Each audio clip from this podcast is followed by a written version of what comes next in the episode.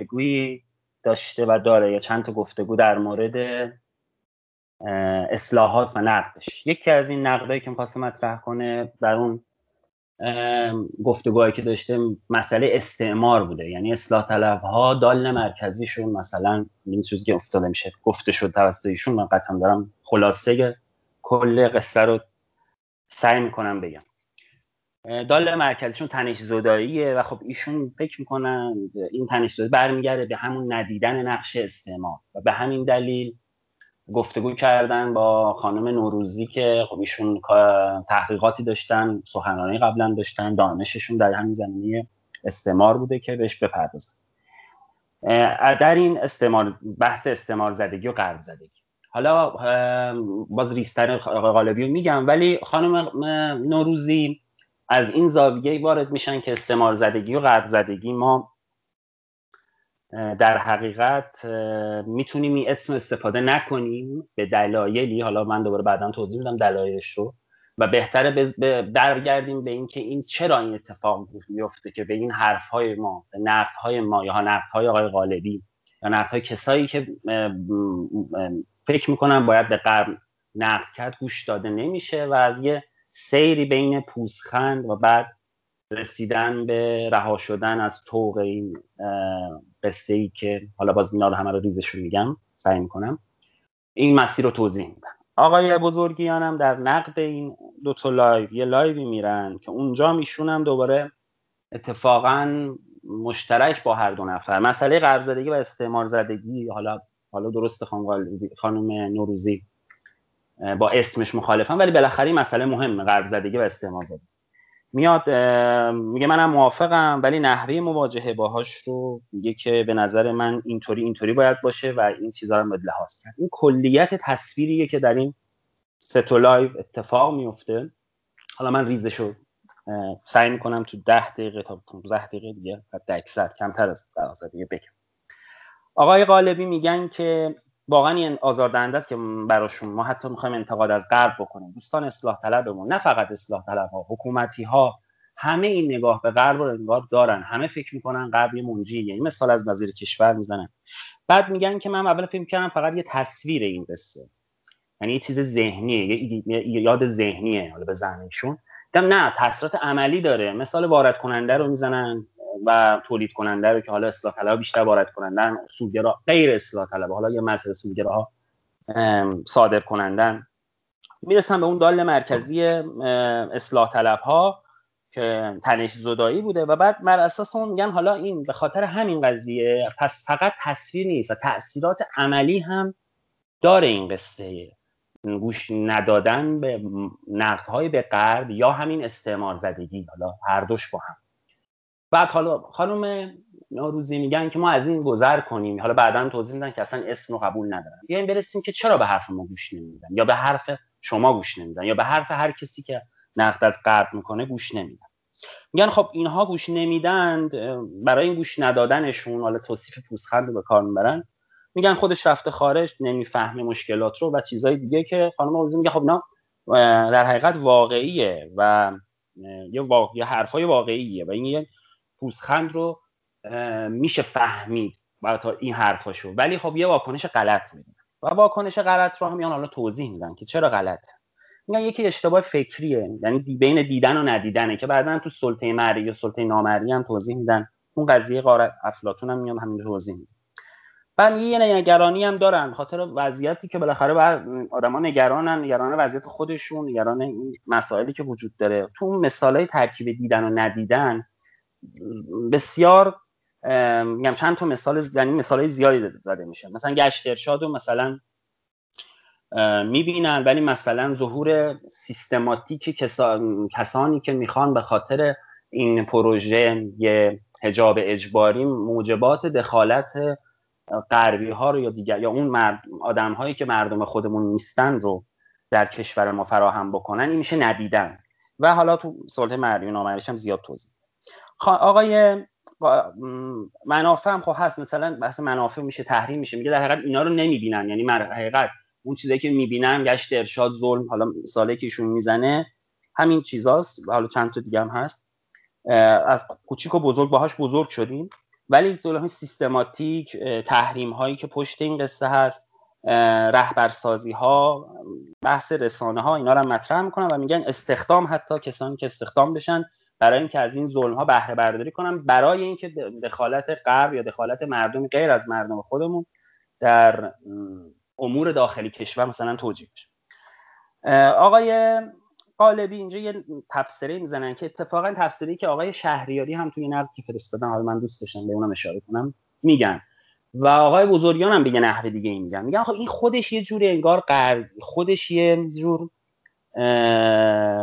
قرب زدگی توشه این نوع فکر کردن. اصلا این من ایشون میگن که بابا مسئله اینه که ما یه سرنوشت مشترکی داریم. حالا یه فرماندهی به فرض هست که بر اخلاق آدم کشه نالایقه ولی بالاخره اون فرمان مسئله مسئله ما سرنوشت مشترک ماست. اینو البته تو بحث علم هم میگم. نوع نگاه و چیدمان متدولوژیک قصه هم میگن این موضوع رو. که خانم نوروزی میگن البته ما نمی‌تونیم. در حقیقت همون جوابی میگن که به نوع آقای بزرگیان هم در جواب کلیت این قصه دادی که ما بالاخره می‌خوام این مسئله این که دستاوردیه. نمی‌تونیم باید قربالش بکنیم. در تفکر بشری فکر بشری باید قربال بشه. بعد خب میاد می‌رسه به آها این همون در حقیقت آقای غالبی اینجا دموکرات جهان تحت شوید و کار میگه اتحادی اینا ایدئولوژیکه. این سرنوشت مشترک یا در حقیقت ایران رو باید دید. نه این بحث های خطی نباش پیچیده نباش بعدش من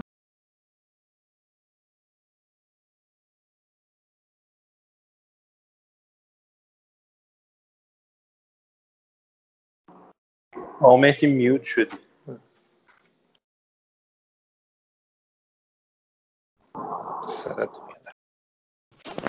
سی ثانیه قبل رو یک تکرار کن میوت شدی. من الان میوتم. من الان میوتم. نه نه صدا داره. هست. الان نیستی. خوبه خوبه.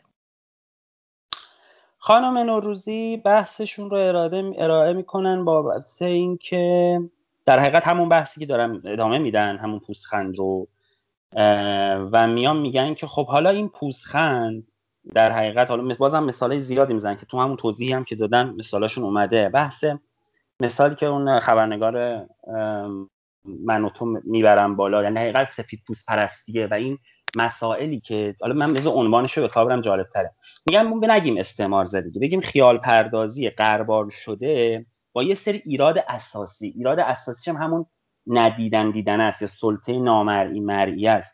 در حقیقت بذاریم این اسمشو بذاریم و تاکیدم می‌کنم این اسم چرا بذاریم؟ به خاطر اینکه بشه راه حل پیدا کرد بشه هنوز حرف زد. وقتی ما میگیم طرف قرض زده است یا استعمار زده است احتمالا دیگه راه حلش راه حل به گفتگو پیدا نمیشه. از طرف دیگه خالق غالبی مسئلهشون دو تا چیزه. اینجا میگن یک درسته که ما مهمه برامون این تصویره و خب ولی خب می‌دونیم هم که این تصویر فقط یه تصویر نیست و مسائل عینی هم داره. و به همین دلیل خب دنبال این جواب هستیم که چرا گوش نمی کنند و خب ممکن این جواب ولی از یه طرف دارن اقدامات عملی می‌کنن. و حالا البته نه به صورت شفاف ولی من برداشتم یعنی باید در مقابل این قضیه ایستاد بالاخره. یعنی باید در مقابل این کاری که دارن انجام میدن چون تاثیرات امنیتی داره توسعه داره. حالا به زعم ایشون گفت برای کشور ایران. این چیزا رو داره این تب... مقابل این تبعات باید ایستاد و در حقیقت یه اقدام عملی باشه خانم نوروزی تاکید می‌کنن که خانم نوروزی تاکید می‌کنن که ما باید توی این قضیه پوسخند و تبدیل شدنش حالا من می‌خوام اینجا رو توضیح بدم. برای این پوسخندی که چه جوری می‌تونه این پوسخند برای خودشون و برای دیگران تبدیل شده به این آگاهی که الان پیدا کردن نسبت؟ می‌خوان این سه رو توضیح بدن و در حقیقت یک این همانی هم پیدا کنن با اون آدم هایی که دارن پوسخند می‌زنن. حقیقت حرف اینه که آقا پوسخند رو با پوسخند جواب ندیم با تمسخر یا با گفتن استعمار زده ای فلانی جواب ندیم و بریم سراغ این که بفهمیمش و باهاش در حقیقت ببین میگن سه تا دلیل داشته یکی مو زمان بوده یکی تمس... یکی مکان بوده و یه دونه روایت های موتور پروگرسیو یا همون روایت های کانتر نریتیو یا حالا همین اصطلاحش مهم نیست. انتقادهای اساسی که به خود غرب مطرح با این سه تا ما آشنا شدیم و اون توقه در افلاتون از گردن ما یا هر کسی برداشته میشه من می‌تونه این قصه رو تشریح های برنده تشریح های برنده. اینو داشته باشه می‌خوام تو حرفم برگردم ببخشید واسه حرف تاییدم. بعد من براتشون بگم که خب من برم سراغ بحث آقای بزرگیان. آقای بزرگیان بحثی که مطرح می‌کنن میگن که من به همه این نقدا واقفم. و درستم می‌دونم و قبولم دارم.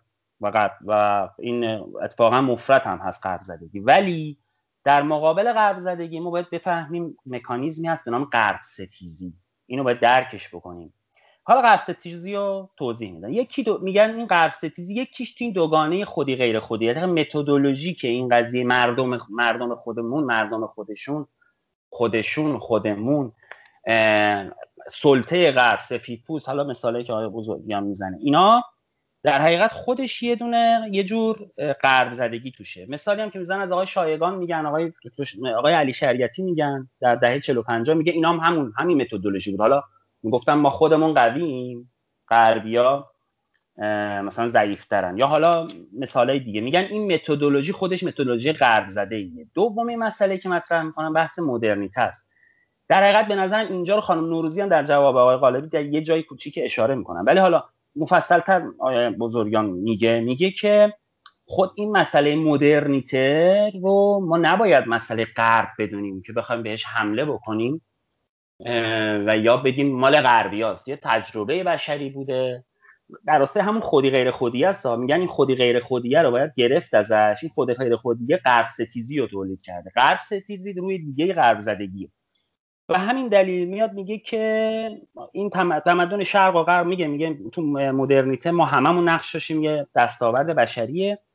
و به همین دلیل نباید گفت مال غربی هست که بعد حالا بخوایم جبهه بگیریم ازش. همینجا دوباره اون قضیه رو هم تعریف می‌کنم. میگن اون سه شاخصی که موجب برداشتن تخم شده مهمترینش همین اصطلاحی بود که خانم نوروز بازم گفت من یادم رفت شکننده یعنی آها تئوری های شکننده یعنی بتونن تو رو رها بکنه رها کننده. حالا بازم خودشون بعدا اگه تمایل داشتن بگم اسم رو من یادم رفت. بعد میگه که این سومی در حقیقت خودش هم دوباره از غربه و اینا رو که در کتاب های کافی و کتاب اصول کافی و شیخ کلینی و اینا که پیدا نشده اینا محصول غرب. اینجا دوباره وارد میشیم به اون بحث آقای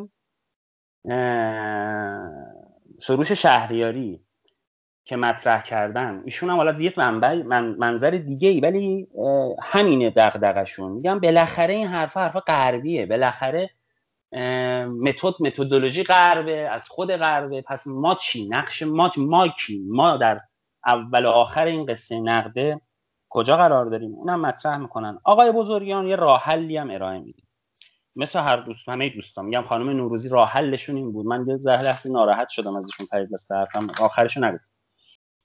بحث خانم نوروزی راه حلی که ارائه میدن اینه. میگن که ما همون اسم گذاری است. یعنی اسم گذاری نکنیم اسم بد. بزنیم یه اسم بزنیم. آقا اینا یه خیال پردازی قرار نشده به یه سری ایرادات فکری ایراداتی که میشه روش بحث کرد و بازش کرد. و بعدم حتی بگیم اگه گوشم به حالا راه حلشون اینه که میگن ما یه روحی هست درمون یه روحی هست روح جنی هست نام تقیان و حیفه که این تقیان بخواد محدود بخواد بشه بر یک ظلمی که فقط مثلا داخل ایرانه. می‌تونه یک چیز ناب اصیلی باشه که هر هیچ ظلمی رو بر نتابه. نه فقط ظلم مثلا مرئی رو که ظلم نامرئی رو هم بر نتابه و این احتمالا بدون اینکه حتی اونا چون می‌تونه این سه تجربه براشون اتفاق نیفته خیلی از آدم ها و در حقیقت اون توقه برداشته نشه. ولی میشه بر اساس با وجود با اصالت دادن به این تقیان تاریخی که در وجود ما علیه ظلم هست این ظلم رو توضیح بدیم که هر چی ظلم بتونه هر هر ظلم رو در بر بگیره اون وقت می‌تونه ما رو به سرمنزل مقصودی که به زمه حالا اینجا هست که در حقیقت ما بالاخره می‌خوایم سرنوشت مشترکمون دغدغه آقای قالبی بتونه به سمت حل شدن یا اون ناممکنه قدم برده آقای بزرگیان من آخرین حرف من تموم کنم. راه حلشون اینه که میگن که اتفاقا ما حالا که می‌فهمیم غرب زده چیز هست اسمش چیه؟ می‌خوایم رهاشیم از این. می‌دونیم آقا این زده که خیلی بده دیگه. و می‌دونیم این سلطه نامرئی خیلی بده. سیستمش خیلی پیچیده تر از استبداده می‌فهمیم سرمایه‌داری نوین داره چی کار می‌کنه. ولی میگه با توجه به هم تجربه ای که از آدم هایی که تو ایران می‌شناسیم خیلی آدمایی که هم, هم تقریبا هم, هم منتقد بودن هم هم چپ بودن. و نه الان سی چهل سال این اتفاق داره میفته ولی در مجموع میگن الان با این بازخوردهایی که می‌گیریم و در حقیقت طبیعی بودن در دسترس بودن ظلم عینی در حقیقت واقعی تر بودن عینی تر همون اسمش هم هست یه ظلم مرئی دیگه. مرئی یعنی مرئی تر عینی تره راهی جز این نیست که اون ظلم مرئی کاهسته بشه در تلاش بشه براش. در حقیقت اون ستم سلطه مرئی باش مبارزه بشه.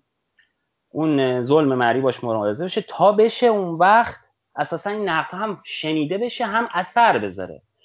بعد مثالی هم که می‌زنن حالا من تمومش کنم اینه که میگن اصلا برا با براندازی همین شکلای استبدادی تو خود بوده که تو خود غربم رشد تفکر انتقادی فراهم شده. مثالشون هم البته حالا می‌برن توی کشورهای مثل کره جنوبی مثل هند مثل پاکستان و اون میگن که اینا بالاخره چون یه خورده کاهش پیدا کرده میبینیمشون.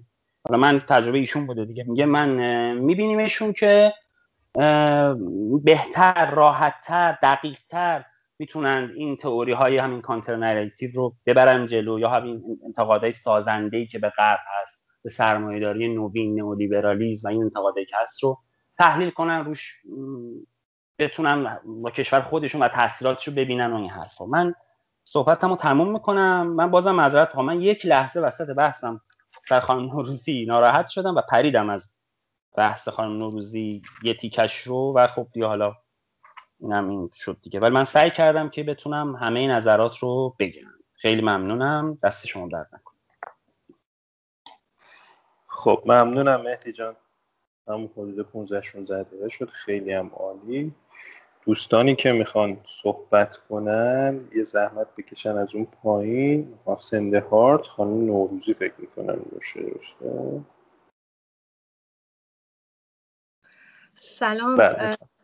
بذارین من دوربین رو برگردونم یه لحظه آن نوروزی فقط زحمت بکشید تو پنج دقیقه مدیریتش بکنید که زمان هم می‌خوای پس من بعدش حرف بزنم؟ هر زمانی شما صلاح می‌دونید. فعلا کسی در یه سری پاسخ رو بدم. هر جوری که خودتون سلام من نمی‌دونم مهدی هر جوری که خودش دوست داره. مهدی جان عذرخواهی می‌کنم ازت به خاطر اینکه وسطش پریدم به خاطر اینکه صدای من قطع صدا اینجا صدای تو قطع شد و من فکر کردم که یه کمکی بکنم اگر که نرسیده بود تا, تا تو برگردی دوباره. من اینترنت هم خیلی خوب نیست. من معذرت نه نه نه تو ببخش. داشتم لذت میبردم از تمام نکته هایی که داشتی می‌گفتی. من می‌تونم چند تا مسئله رو الان مطرح بکنم بله. اولا که از همتون تشکر می‌کنم. از همه شما که هستین گوش دارین میدین. از مهدی سروش و امین عزیز. یه دو تا جواب رو میدم و بعد بر مبنای این هر جوری که دوست دارین دیگه بحث ببرین جلو منم گوش میدم به حرفتون.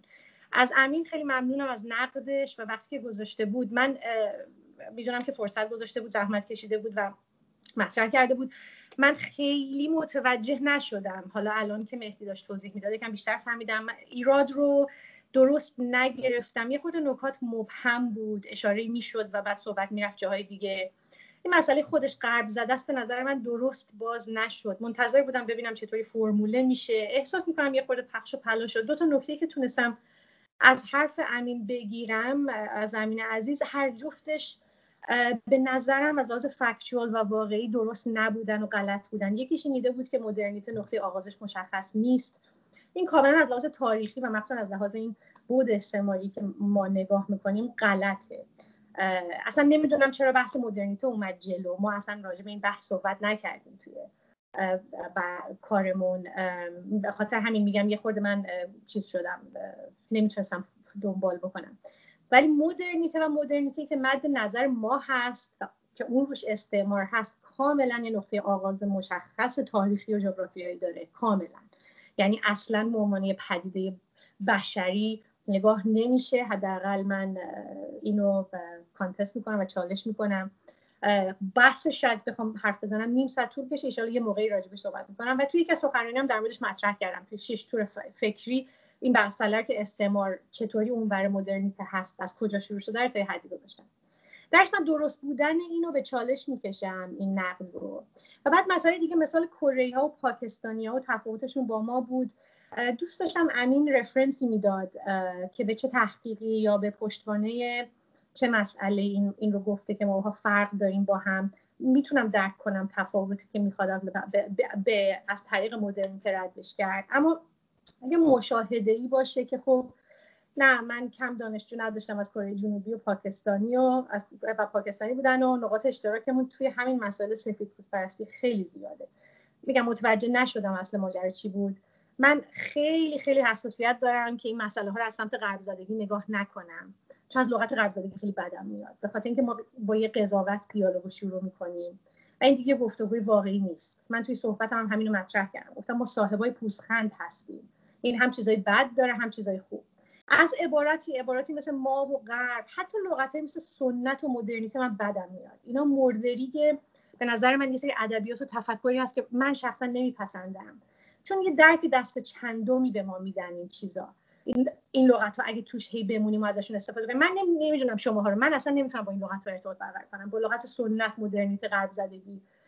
یه چیز شخصی هم بگم بهتون. من هر جا می‌بینم نوشته مثلا ما و غرب من مثلا یا بررسی غربی من خمیازم می‌گیره یعنی اینقدر برای من مصنوعی هستن مرده. حالا نظر شخصی من هست. درش خواهشم اینه اگر دوست داریم دید جدید پیدا کنیم راجع به این لا این پدیده پوزخند و پدیده استعمار لایو رو با یه عینک غرب و غرب زدگی و استعمار زدگی نگاه نکنیم یه خورده این دیدایی که همچین تر و تازه نیستن و بذاریم پایین یکم.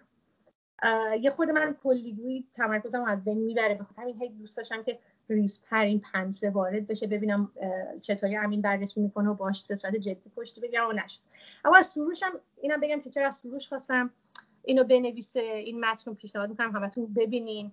نمی‌تونم خیلی باز کنم به خاطر اینکه این بده دوست داشتم این بده بستونی رو که ما توی آکادمیا داریم با هم دیگه که یه نفر یه چیزی رو مطرح می‌کنه بعد یه نفر میاد حمله نمی‌کنه بهش نمی‌خواد که برنده بشه توی بحث ولی می‌خواد که با همدیگه اونو کامل بکنیم. ما مشکل فکر نق... فکر کردن خوب داریم متاسفانه. اینکه هی بخوای بالا پایین کنی نقد و فکر رو سیغل بدیم. دوتایی با همدیگه بریم جلو. این نقدی نیست که بگیم صرفا فلانجا اشتباهه. نقد خوبونیه که نکته خوب رو ببینه. بعضا اینطوری نقد رو با حمله اشتباه می‌گیرن آدم ها این علت بود که دوستشم نقد سروش رو بخونین بعدا راجع به نقد سروش صحبت می‌کنم. اما یه نکته خیلی مهم که آخرین نکته که می‌خوام بگم سر دوگانه است. دوگانگی که من خیلی مرد چیز می‌کنم. می‌خوام امیدوارم که گنجایش و ظرفیتش رو داشته باشیم. می‌خوام یک کمی چالشی حرف بزنم اگر اجازه بدین. بچه ها خیلی راجع مسئله دو قطبی صحبت می‌کنن. هی میگن دو قطبی دوگانه اینا. خیلی از سمت گروهی مطرح میشه. میگم ظرفیتش رو داریم دوست داریم با هم دیگه صحبت کنیم. من احساس می‌کنم که حالا الان میگم با, با افتخار و تکبر داره سال ولی من تجربه نشون داده که این بحث دوگانه تو نقد که میگن سنت مدرنیته غرب شرق یا این اصلا کلا خیلی مسائل دوگانه هست. معمولا از سمت بچه های فنی که دارن با مسائل انسانی سر کله می‌زنن مطرح میشه. یعنی فونداسیون فکرشون فنیه. ریاضی خوندن مهندسی خوندن حالا اومدن علوم انسانی می‌خوان در مورد مسائل انسانی نظر بدن یا اومدن علوم انسانی بخونن.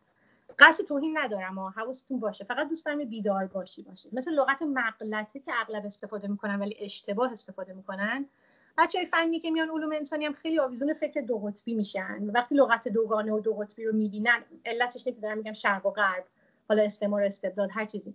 بعد خیلی باش حال می‌کنن هیچ توی نقداشون همش میندازنش و بعد سوا اینکه اشتباه برداشت می‌کنن که دو قطبی چیه بعدش هم می‌خوان ازش انتقاد بکنن. بعد میگن که این دو قطبیه یا این هنوز مثلا غرب زده است ما هنوز توی این دو قطبی ها هستیم. و بعدم هی میگن که مثلا گیر میدن که این دو قطبیه. این صادقانه نیست که آدم هم گیر بده به یه چیزی بگه دو قطبیه و بعد خودش دو قطبی بودن استفاده کنه. توش من رفرنس هم دارم به یه سری از دیالوگایی که توی گروه داشتیم سر این ماجرا بحث می‌کنم همش به حرف مهدی نیست. مثال آویزون شدن بچه فنی به این دو قطبی ها هم مثلا به نظر من میگم داریم خودمونی حرف می‌زنیم میگم من راحت تر دارم صحبت می‌کنم. چپ ها هستن که همه چیز بودن همه چی تقصیر امپریالیسمه. یا از اون مشکلش از داخل همه چی تقصیر جمهوری اسلامی هست. اینا اینا مستاقایی هستش که من می‌بینم که بچه ها آویزون میشن به این دو قطبی ها اما پدیده دو قطبی آقا این که اصلا فرصت هم نکردم در موردش یادداشت بردارم خیلی ولی دوست دارم بیشتر در موردش خودتون بخونیم. امیدوارم بتونم یه دقیقه واضح بهتون بگم دو قطبی چیه. دو قطبی این نیست که شما دو تا مورد داری که در مقابل هم هستن. یا اصلا دو تا نیرو هستن مثلا شرق یا غرب این نمیشه دو قطبی نگاه کردن یا استعمار و استبداد. مثلا زن و مرد به صورت طبیعی دو قطبی نیست. خب؟ اما ما تو جامعه دو قطبی زن و مرد داریم. یعنی چی؟ و شر بودن دو قطبی بودن در چی هست؟ دو قطبی میاد به ظاهر دو تا گونه هست. یعنی فکر می‌کنی که زن هست و مرد. این ظاهر این شر, دو قطبی اینه. شما فکر می‌کنی یه زن هست یه مرد. اما در اصل ما با یه هایرارکی طرف هستیم با یه رتبه بندی. فکر می‌کنیم دو کفه یک ترازو هستن. الان من تمام کنم حرفم مرد و زن وقتی دو قطبی میشه که یکیش کنایتا از اون یکی پایین تر باشه یا بالاتر باشه. ماجرای دو قطبی چیه و چرا بده؟ اینه که همه میگن گیر میدن آی دو قطبیش کردی و اینا. این نیست. دو قطبی کردن فی نفسه بد نیست. ولی چون باعث رنج و تبعیض میشه. مثلا علت اجازه ندادن رأی دادن اجازه ندادن که زنها رأی بدن اینه. مسئله دو قطبی بودن تفکر در مورد جنسیت هست. نه که دو تا جنسیت هستن. ما دو تا جنسیت داریم داریم دو قطبی نگاه می‌کنیم. پشت دو قطبی نگاه کردن زن و مرد دو قطبی احساس و عقل هست. عقل قابل اعتمادتره احساس قابل اعتماد نیست. زن احساس نشون میده نمی‌تونه عقلانی فکر کنه پس رأی نباید بده. احساس میشه انحراف از عقل. حواستون باشه. به خاطر همینه که خیلی ها اشتباه می‌کنن وقتی صحبت می‌کنیم. یا حتی همزم بهش می‌گفتین دو قطبیه یا مثلا اینو در مقابل این قرار میدیم. من حدس می‌زنم استبداد و استعمار اصلا نمی‌دونم از کجا این درست شده که بخواد دو قطبی باشه. اما دوست داشتم تو این جواب بدم که توی نقدا خودش اغلب دو قطبی بود. تا این نشه اون نمیشه. و همین. فقط دوست داشتم یه چیز دیگه هم بهتون بگم که چرا هیچ کدوم سوال نباشه سوال نداشتیم. من دوست داشتم که سوال بشنوم از شماها به جای حالا صرفا نقد. ممنونم. اگه سوالی داشتم دو قطبی هستم در خدمتتون. خانم نوروزی ممنون. صحبت شما انقدر گرم و مستدله که من نمی‌تونم استفتون بکنم و ده دقیقه صحبت کرد ارزم به خدمتتون که دوستان بفرمایید. فکر کنم رضا نامداری شما درخواست داده بودید بله. سلام. سلام به همگی. ممنون از مهدی.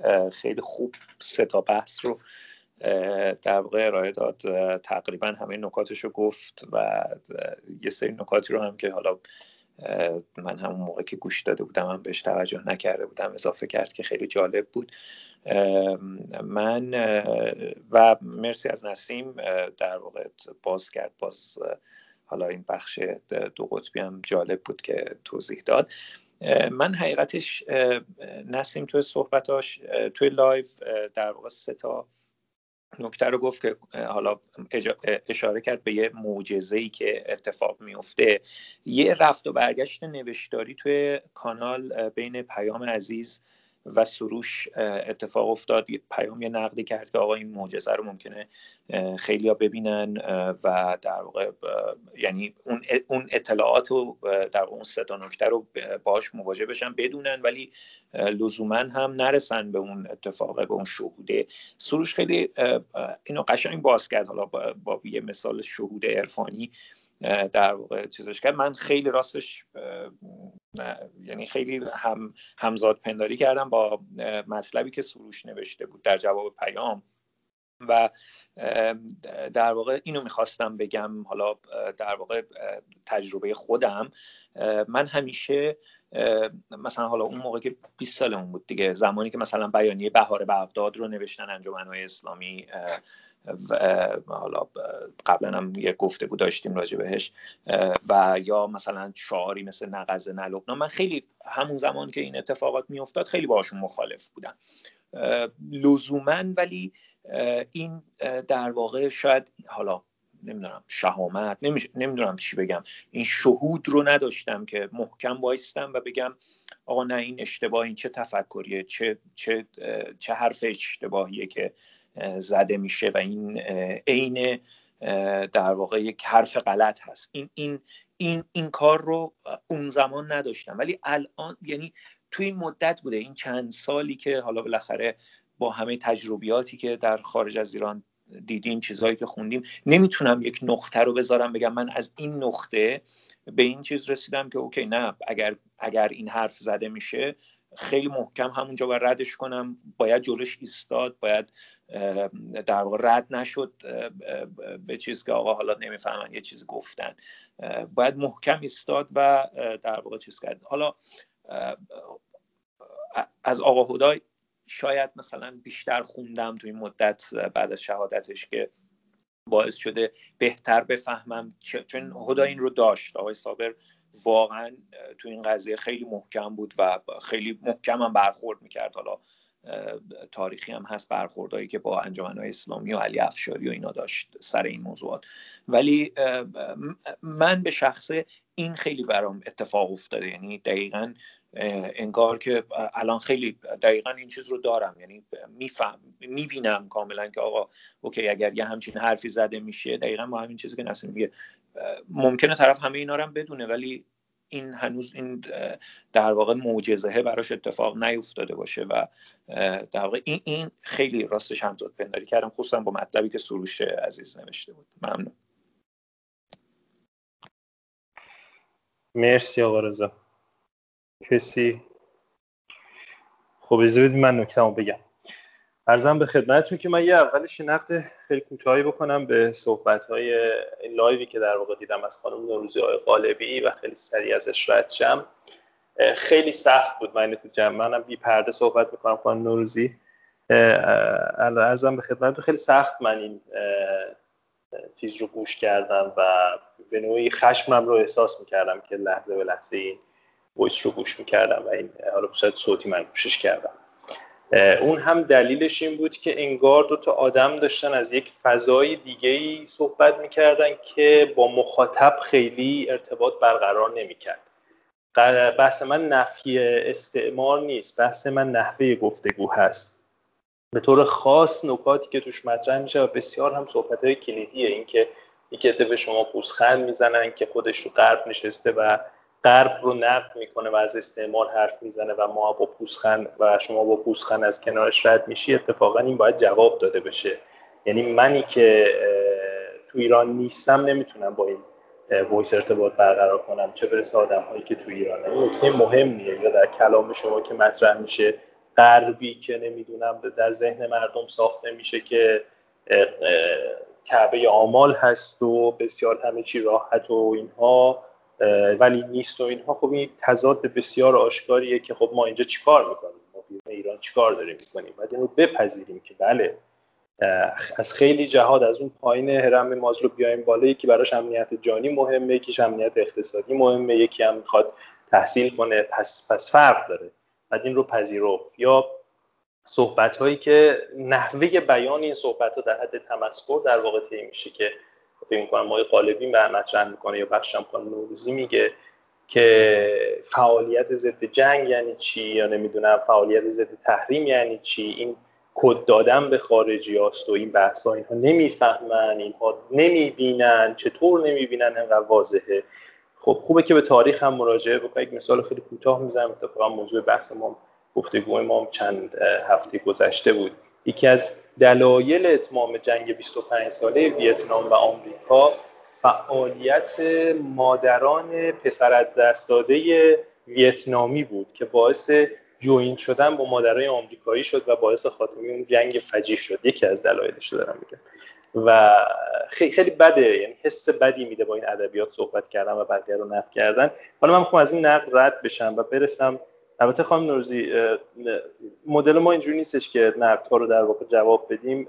خواهش منه که اگه شما صحبتی دارید در واقع بحث پاسخ دادن نباشه. مطمئن می‌خوام ردشم برسم به بحث استعمار. چیزی که خودم فکر می‌کنم و در واقع خیلی ممنونم البته ها که این بحث رو شما باز کردید و نکته خیلی خوبی شد باب گفتگوی ما. دیدی که من با به استعمار دارم و نکته که بزرگیان بعدش مطرح کرد استعمار و غرب ستیزی با هم درآمیختن و اصلا جدا شدنی نیستن. چون استعمار ستیزی در واقع غرب ستیزی رو هم در واقع در کنارش میاره. من یه چیزی که می‌خوام بگم خودم فکر می‌کنم اتفاقا استعمار و استبداد شاید دو قطبی نیستن. استعمار و استعمار استعمار و استبداد به نظر من در هم آمیختن. همزاد همن. از هر جهت بریم از, است... از استعمار ستیزی حرکت بکنیم به استبداد می‌رسیم از استبداد می‌تونیم عینا به همون برسیم. چرا اینو من دارم میگم؟ به این دلیل که بذارید اینجوری بگم. من من دوست ندارم استعمار بگم. دوست ندارم بگم یه عده دیگر رو استعمار می‌کنن. دوست دارم بگم یه عده دنبال منافع شخصیشونن. یک سری کشورها دنبال منافع ملت هاشونن دنبال منافع سیاسی شونن و برای پیشبرد این اهداف سیاسی و برای پیشبرد منافع شخصیشون تحمیل می‌کنن یه چیزهایی رو به کشورهای دیگه. وقتی با این شیوه صحبت می‌کنیم و به این شیوه بیان می‌کنیم اون موقع به سمت استعمار ستیزی نمیریم. به این سمت میریم که پارالل با استعمار خودمون رو همگام کنیم و پله پله ما هم منافع شخصیمون رو به دست بیاریم. چرا میگم استعمار ستیزی در آمیخته با استبداد به این دلیل که از دو جهت می‌خوام برسم. به این دلیل که کشورهای استبدادی برای اینکه بتونن استبدادشون رو حاکم کنن بر مردمشون به یک نیروی خارجی نیاز دارن که ازشون حمایت بشه. نمونهش رو داریم. کشوری مثل عربستان. نمونهش رو داریم. کشوری مثل ایران قبل از انقلاب. یا حتی در واقع بخشی هم الان یا کشورهای مشابه که برای اینکه بتونن استبدادشون رو در واقع حاکم بکنن به استعمار رو میارن. یعنی کمک می‌گیرن از استعمار که این اتفاق در واقع بتونه ایجاد بشه. از اون طرف به وسیله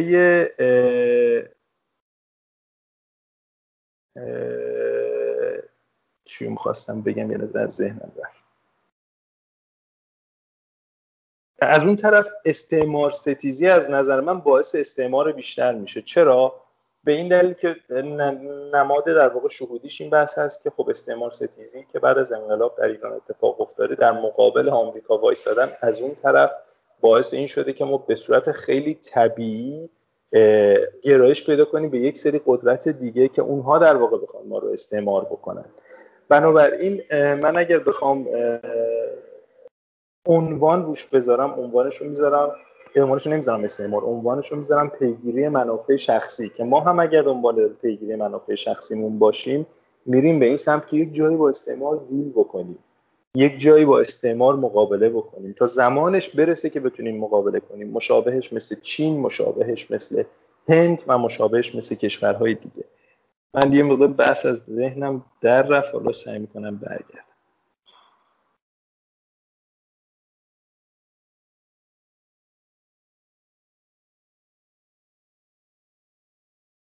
من ندیدم کسی بخواد حرف بزنه حالا نمی‌دونم. خانم نوروزی بفرمایید. ببخشید. ببینین بچه هم یه نکته خیلی مهمی که من فکر کنم اغلب فراموش می‌کنن اینه که من تو موضع مخالف مطرح کردن استعمار در یعنی اساسی بودن تصورش بودم. درسته که حالا من همزه توی سری جا هم چیز بودیم. ولی من دقیقا به همون عللی که گفتم گفتم که ما بیرون هستیم. ما سه تا معجزه بر ما وارد شده. من توی یادداشتم هم نوشتم. ببینیم اشتباه نکنین. وقتی من هم اونجا گفتم که تو هم تو لایو گفتم من قصد توهین ندارم. وقتی میگم طوق من منظورم disposition هست. مسلک هست. و به هایدگر اشاره کردم در مورد این مسئله که میگم تو این مسلک ها ما مسلک ها رو نداریم مسلک ها که ما رو دارن. و خودم مخالف این هستم که بخوایم با زبان استعمار ستیزی با مردم ایران که خودم هم جزوشون بودم قبلا صحبت کنیم. خودم هم میگم که من اینو نداشتم. یعنی اگه شما دقت بکنین اکثر بچه هایی که استعمار ستیز هستن توی ایران مشاهده است. ممکنه غلط باشه حرفم کاملا.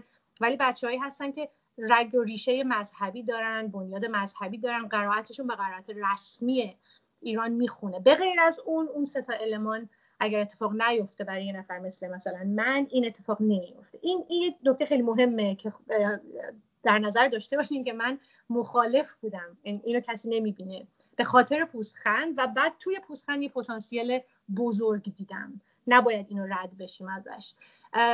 من موافق صحبت های با این ماجرای استبداد و استعمار نیستم. از این طرفم وقتی من می‌بینم توجیهی برای استعمار صورت می‌گیره حالا تو هر رنگ و لعابی که تو هر رنگ و هر گونه توجیهی که صورت می‌گیره رو من می‌تونم توش رگه های یه حالت داروینیزم اجتماعی ببینم. که خب آدما می‌خوان قوی باشن دنبال منافعشون هستن. یعنی توجیه یعنی ضد اخلاقی بودن سیستماتیک بودن این ظلم توجیه میشه به خاطر حالا یه سری ریزنینگ و استدلال هایی که از علوم طبیعی وارد بحث اخلاق شده. اینو حواستون باشه. اینکه یه نفر می‌خواد برای منافع خودش یه جای دیگر چیز کنه ما براش توجیه بیاریم. دیگه شما از هیته صحبت من فکر اخلاقی و سیاسی که من دارم چیز می‌کنم دیگه دور شدیم دیگه داریم راجع به میگم سوشال داروینیزم یه داروینیزم اجتماعی که داریم راجع صحبت می‌کنیم. حواستون باشه که من خلاف بودم. من از چیز از مخالف موضع آوردن استعمار و جدی گرفتنش با مردم داخل از کشور بودم. برای اینکه گفتم تجربه زیسته که ما داریم خیلی مهمه توی چیز توی فرمول فرمولمون و دیدنمون و تشریح های برنده که بهش اکسپوز شدیم و در معرضش بودیم. مرسی. من دیدم سروش شهریاری هم محمد رضا نه قبل از آقای سروش شهریاری آره یکی از دوستان نوشته من هم لطفا منتها اسمش گسته من نمی‌دونم کیه. اگر خودشون, خودشون صحبت شروع خودشون باز کن. بله خودشون صحبت سلام من بزرگیان هستم نمی‌دونم چه باید چیکار بکنم که بفرمایید. من ارادتمندم خدمتتون ارز بکنم که من این برنامه رو بلد نبودم چجوری باید بیام توی اسکایپ و اینا به حالت اینجوری شد اینا متاسفم. سلام می‌کنم خدمت همه دوستان و ممنون از همه. واقعیت جوری که آقای رحیمپور به من گفتن با این چیزی که من الان اومدم تو جلسه یه مقدار متفاوت بود برم این چیزی که شکل برنامه با اون چیزی که در واقع در متن بود و اون چیزی که من فهمیدم از متن بکردم قرار یک گفتگو مناظره ای صورت بگیره و بعد حالا در نهایت اما خب جلسه حالت گفتگو چیزاست. در هر حال به فال نیک می‌گیرم خب فرق نمی‌کنه. چون چیزی که مد نظرم بود همین یک ساعت بود که در خدمتتون باشم و بعد برای کاری برم من فکر کردم که الان یه توی فرصتی یه مقدار صحبتم رو بکنم و نظرم رو بگم و حالا در آینده فایل صوتی این برنامه رو یه هر دیگری رو خیلی هم میشنوم. خدمتتون جناب بزرگان اگه زحمت بکشید تو پنج دقیقه خلاصش بکنید که خیلی عالی میشه. فکر نکنم در پنج دقیقه بشه خلاصه کرد چون میگم صحبتی که داشتم فکر می‌کردم در حال مناظره هم هر, هر جا اما دیگه حوصلتون سر رفت به من بگید که قطعش بکنم و بقیه گفته بقیه حرفام بماند بعدا. نه ما استفاده می‌کنیم قطعا اصلا بحث حوصله سر رفتن چون دوستان زیادی می‌خوان صحبت بله بکنن. بله بله مشتاق این بحث هم هست. بفرمایید ما در خدمت خدمتتون عرض بکنم که من یه نکته که در مورد صحبت ها بود و حالا در اون لایو لایوی که ضرورتا گذاشتم در مورد صحبت خان نوروزی و آقای قالبی عزیز می‌خواستم بهش اضافه بکنم چون اونا رو نمی‌خوام تکرار بکنم البته یه جایشم سعی می‌کنم روشنتر بکنم. این بحث اصلی من اتفاقا در ضرورت پوزخنده. من فکر می‌کنم که ما حالا غیر از اینکه طبیعتا یک فضای بسیار دهشتناک و نزاع برانگیز و اگرسیو و اینا ایجاد شده بین گروه ها و جریان های مختلف و همه به هم دیگه در حال تهمت و توهین و چنان پوزخند به اون معنا و اینا هستن. اما میشه از یک پوزخندی صحبت کرد که یک پوزخند باختینی اتفاقا. یک پوزخندی که حالا در بعدا در نظریات فرنش تئوری هم خیلی ازش استفاده میشه. پوزخندی که یک جامعه توهی دست شده یک جامعه بیچیز شده یک انسانهای همه چی از دست داده نسبت به گفتمان مسلط نسبت به گفتارهای حاکم نسبت به شکلهای خیلی عیان و بروز یافته سلطه و استبداد از خودشون بروز این از این پوسخند باید به جد دفاع کرد و به جد فهمیدش اتفاقا.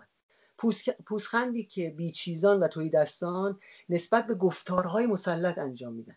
اونها هیچ چیزی ندارن برای گفتن و هیچ حرفی امکان حرف زدن براشون منتفی شده و هیچ کاری دیگه نمی‌تونن بکنن غیر از اینکه پوسخند بزنن به سیستم حاکم. بودجیار در اون کتاب بازنمودش در فصل آخر وقتی در مورد دموکراسی حرف می‌زنه در یک جمله درخشانی در نهایت میگه که راه حل مقابله با این نظام بازنمایی کننده ستم در اشکال مختلفش که حالا در شکلهای استبدادی و مدلای پیچیده و ساده اون بروز پیدا می‌کنه اتفاقا پوسخنده این پوسخند رو ما باید بفهمیم. این پوسخند از کجا میاد؟ پوسخند جامعه و مردم به گفتارهایی که داریم میشنویم. گفتارهایی که وجود داره و گفتارهایی که مدام ازش حالا این گفتارها چیه؟ این گفتار اصلی من اتفاقا مثلا اون نیت ها و مباحث تئوریک و اینا نیست. اتفاقا در جامعه شناسی که حالا ما از شناس جوانی که رفتیم دانشگاه تا الان یاد گرفتیم اینه که بحث اگر متکی به زندگی روزمره به تجربه زیسته به everyday life به اون چیزی که واقعا داره زیسته میشه نداشته باشه حداقل در حوزه جامعه شناسی. بحث های متافیزیکالیه که به قول معروف حوزه فلسفه و اینا شاید بهش بتونه بپردازه و اینا که تا چقدر می‌تونه موفق باشه. وقتی ما بحث میگیم زندگی روزمره در بد و امر در اهمیت خودش قرار داره اینه که در غرب زندگی روزمره غربیان زندگی روزمره که یک غربی یا یک اروپایی داره از سر میگذرونه. یک فرانسوی در جایی که من دارم زندگی می‌کنم از سر میگذرونه. به گونه ای هست که متفکرین این جامعه روشنفکران این جامعه شروع می‌کنند ساختن یک تئوری انتقادی در برابر امر مسلط.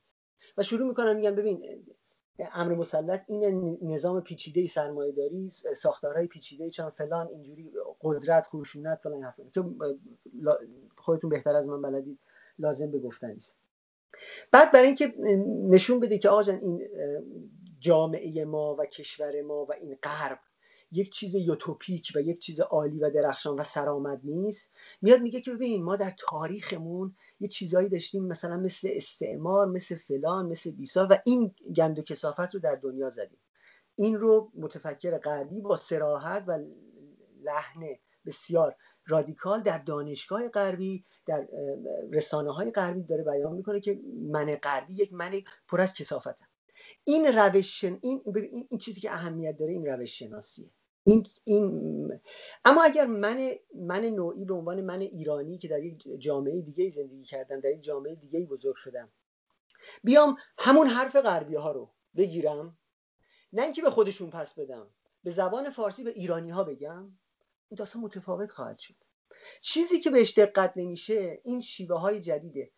عدم توجه به متدولوژی تفکر انتقادی و استفاده فرمال آز... چه می‌دونم تزئینی از نظری است. اگر ما بخوایم متدولوژیکال در تفکر انتقادی استفاده بکنیم مهمترین جنبه در تفکر انتقادی و وجهه رفلکسیو قضیه است. اون چیزی که فرانسوی ها بهش میگن قفلشی.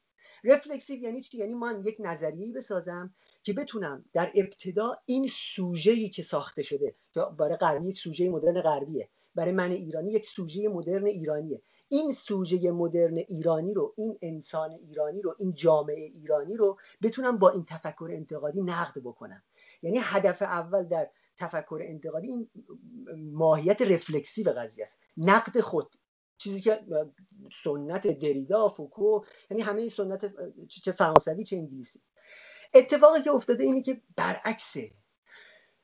از تفکر غربی استفاده میشه. از نظریات غربی که در دانشگاه غربی تولید شده استفاده میشه. به مخاطب فارسی گفته میشه که ببین غرب انقدر کسافته خب چه حسنی داره.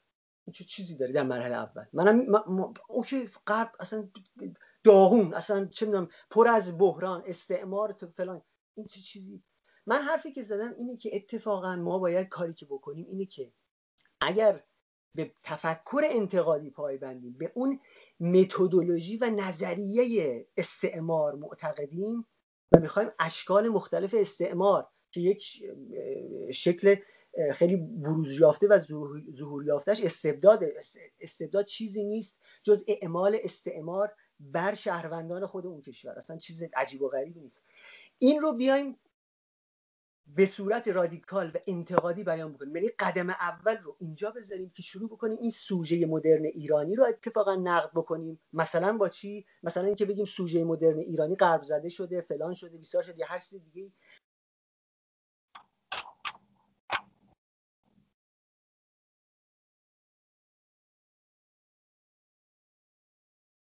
من فکر کنم صداتون رفت آقای بزرگم بزرگم بله ببخشید.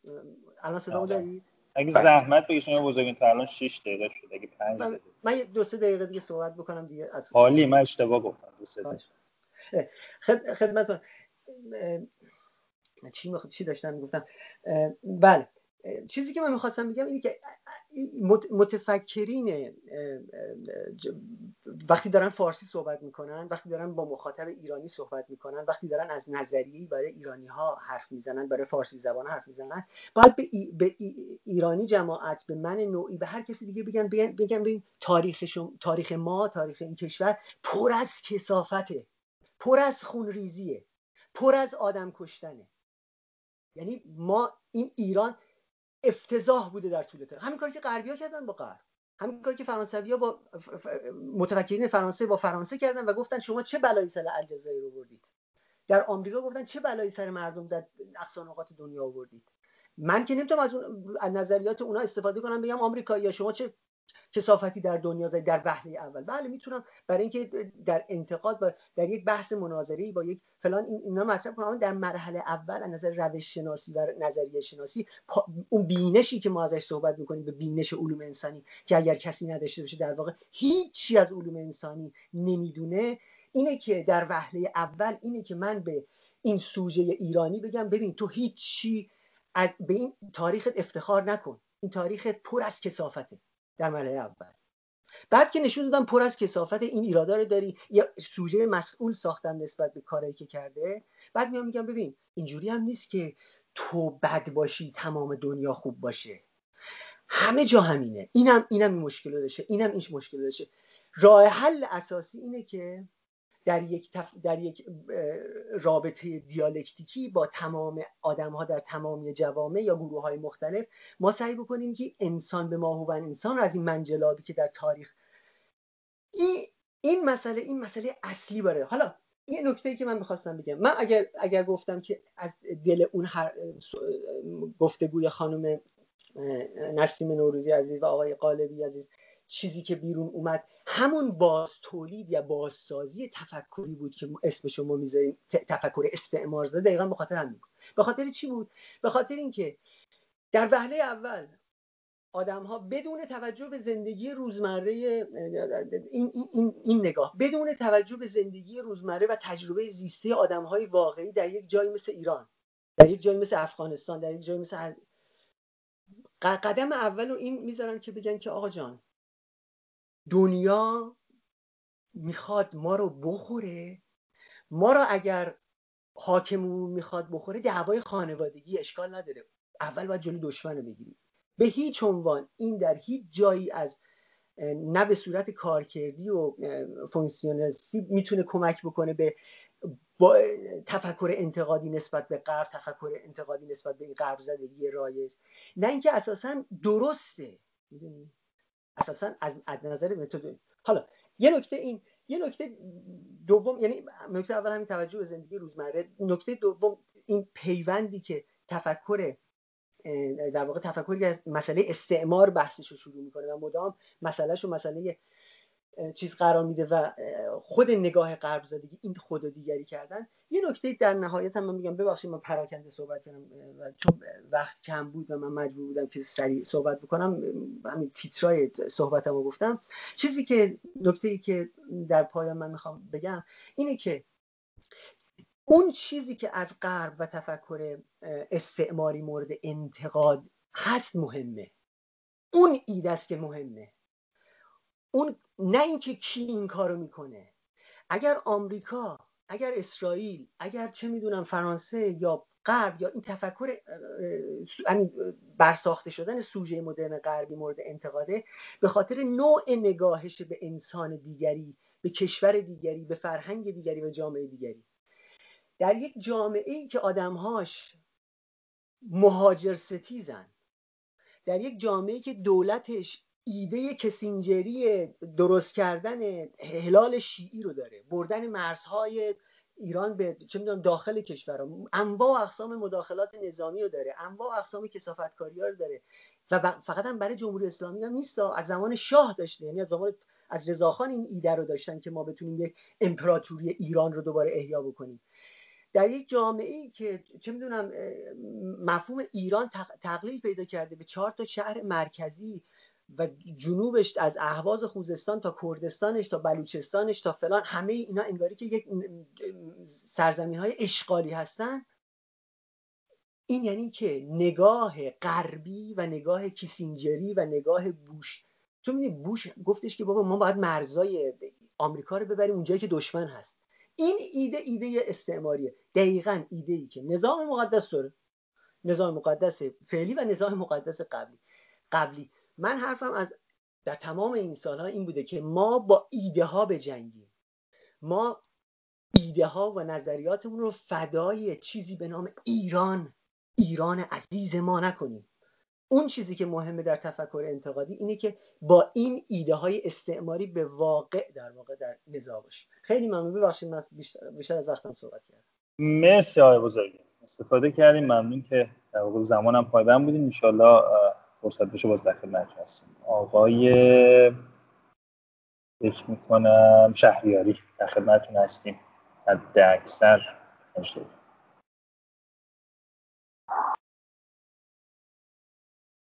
منو دارید؟ بله عالی. خب من فقط اول یک مقدمه کوتاه بگم تسلیت میگم ایام محرم رو و شهادت حضرت امام حسین علیه السلام رو به عنوان کسی که در بین چه شیعه چه غیر شیعه به عنوان یک فرد ظلم ستیز می‌تونه یک الگو باشه. چند تا مطلب رو بگم. اولا چون آقای بزرگیان صحبتی کردند قبلش آقا مهدی گفتن که یک سری شباهت ها وجود داره بین صحبت بنده و ایشون.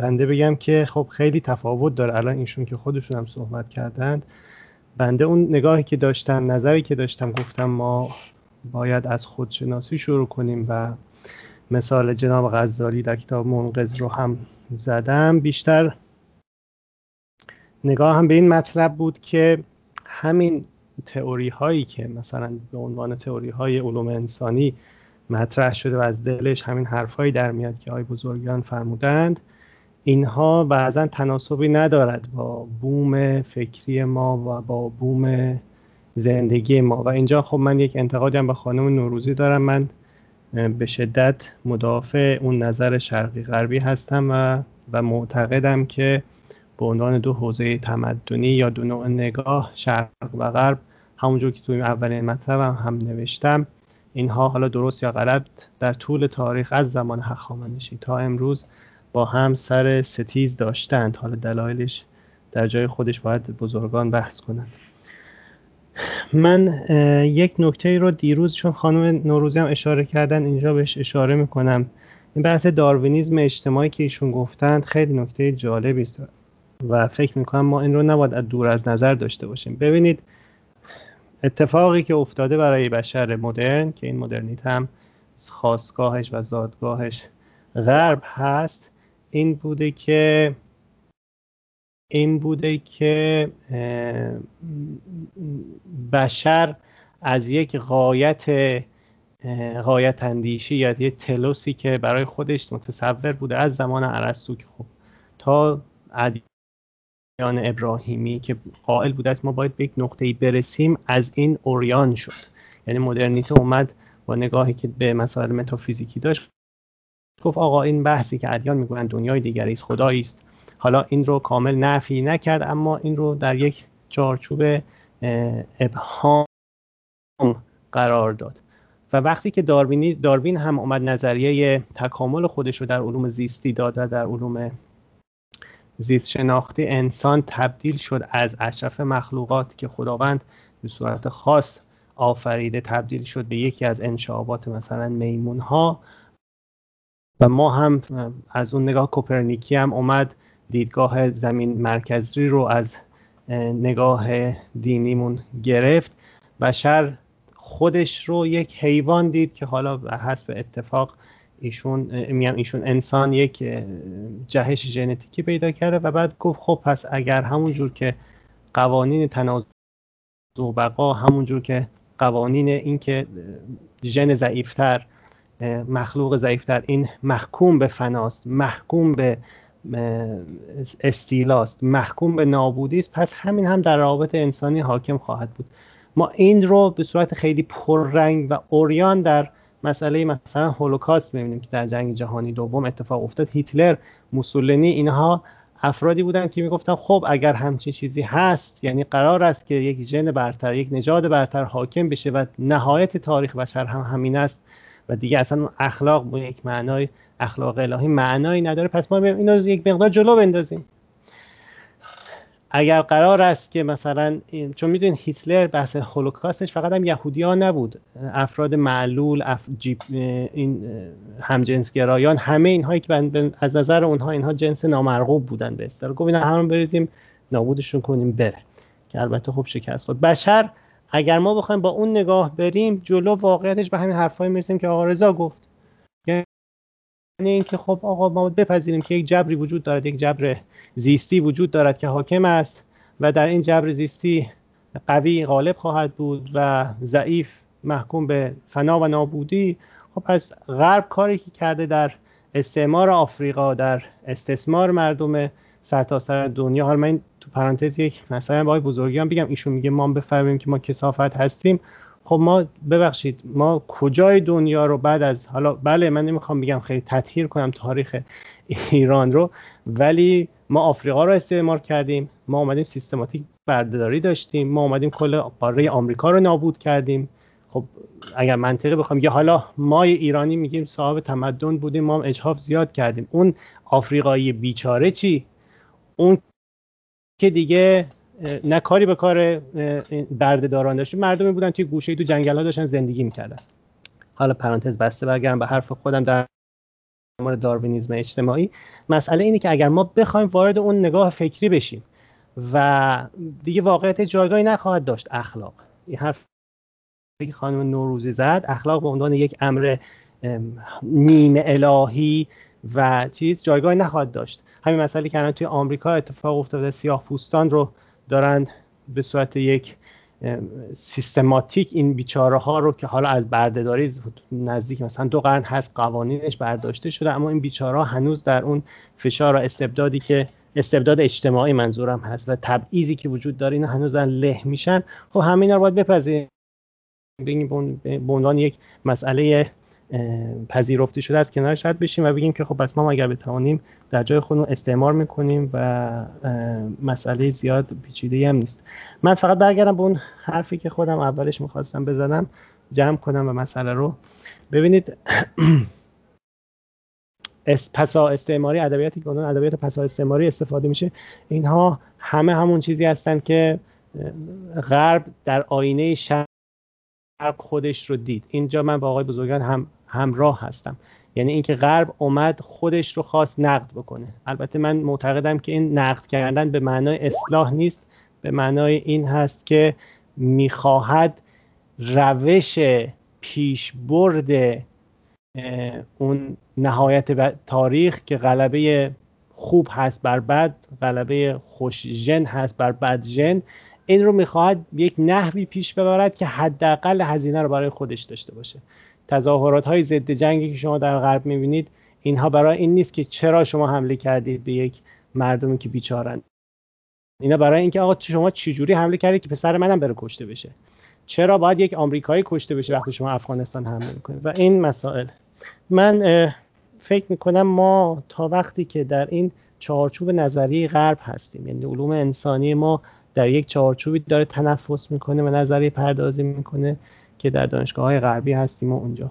تا از این قید نتونیم خودمون رو رها کنیم ما لاجرم داریم باز تولید می‌کنیم. یک نوع نگاهی رو که مال ما نیست متعلق به ما نیست. من دیگه همینجا ختم می‌کنم که حالا ببخشید پراکنده گویی کردم حرف اینقدر زیاد بود که نشد جمعش کنم توی موضوع خاص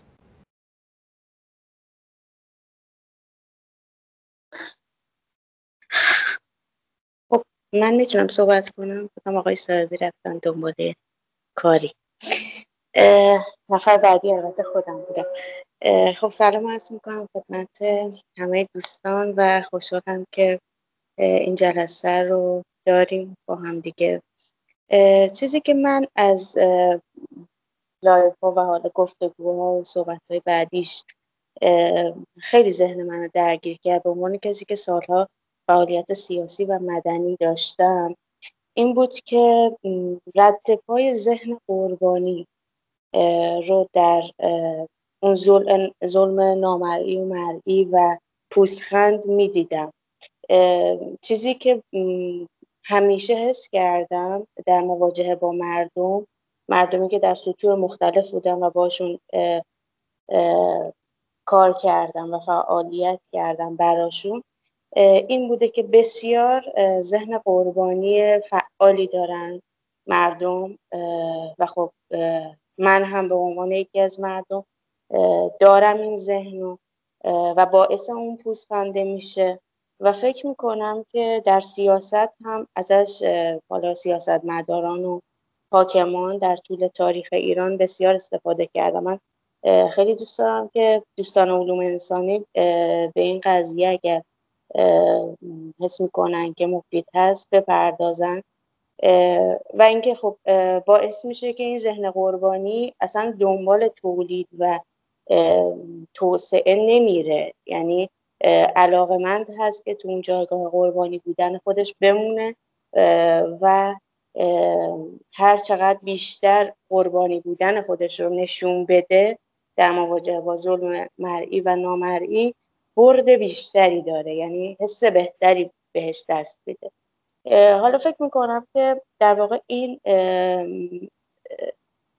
رد پای حاکمان ایران بوده و یه جور یه دوگانگیه. یعنی هم علاقمند هستن که مردم حس قربانی بودن رو داشته باشن در مواجهه با ظلم خارجی و حالا مثلا ازش استفاده هایی کردن ولی یه جاهایی می‌بینن که خب نه پس بحث تولید و اینها میشه. خب این ذهن قربانی نمی‌تونه بیاد تولید بکنه نمی‌تونه بیاد فعالیت بکنه. ذهن قربانی نمی‌تونه بیاد ظلم ستیزی به معنای واقعی انجام بده. ارزم از ظلم ستیزی چیزیه که یعنی این رو بتونه در واقع ببره به سمت یک حرکت مفید. نه اینکه صرفا فقط وارد جنگی بشه. ولی حاکمان ما از این قضیه استفاده کردن و دامن زدن با دشمن دشمن قلم داد کردن افراد و حالا کشورهای دیگه بنابراین این من فکر کنم یک بحثه. یه بحث دیگه اینه که خب همین ذهن قربانی در واقع میاد همه چیز رو از بیرون می‌بینه و ما یعنی برداشت من این بود از مواجهه با مردم که همه چیز رو از بیرون قلمداد می‌کنن و خب اصلاح خودشون و اون خودشناسی که یکی از دوستانم مطرح کرد و اصلا در واقع دنبالش نیستن و این میشه بحث فردیش. و حالا بحث کشور و مسائل کشور هم به همین سبکه که میرن دنبال اینکه مقصر خارجی همیشه وجود داره. بنابراین این ذهن قربانی فکر می‌کنم که خیلی اینجا بحثش پررنگه یا من پررنگ می‌بینم با توجه به تجربه زیسته و تجربه کاری که انجام دادم. ارزم تمام هست. در خدمت بقیه دوستان هستی یکی از دوستان فکر می‌کنم قلب فرستاد. حواسم آقای قاسمی نژاد. بله بله. خب میکروفون رو میدیم دست قاسم اینجا هستم امیر حسن میبخشید که من کلاس داشتم دیر تونستم که به شما بپیوندم.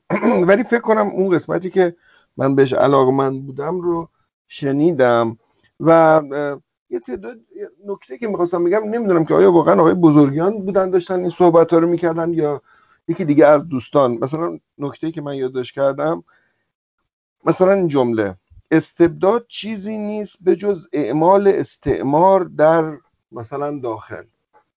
من خواهشی که می‌خوام از همه دوستان بکنم این هستش که جملاتی که میگیم رو ما باید بتونیم پاش واستیم. و یه سری جملات همینطور گفته میشه بدون اینکه تعریف دقیقی ازش شده باشه و مثلا این جمله. خب استبداد قبل از استعمار هم وجود داشته. یعنی مثلا استبداد در هزار, هزار میلادی وجود نداشته. هنوز استعمار کلونیالیزم شروع نشده بوده.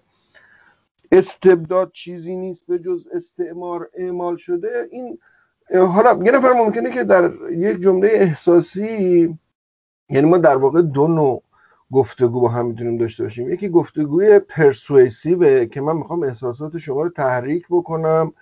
که به یک حالتی بپذیرین حرف منو. یه نوع دیگه گفتگو گفتگوی استدلالیه. اگر ما می‌خوایم استدلال بکنیم باید این جملاتمون رو دقت بکنیم و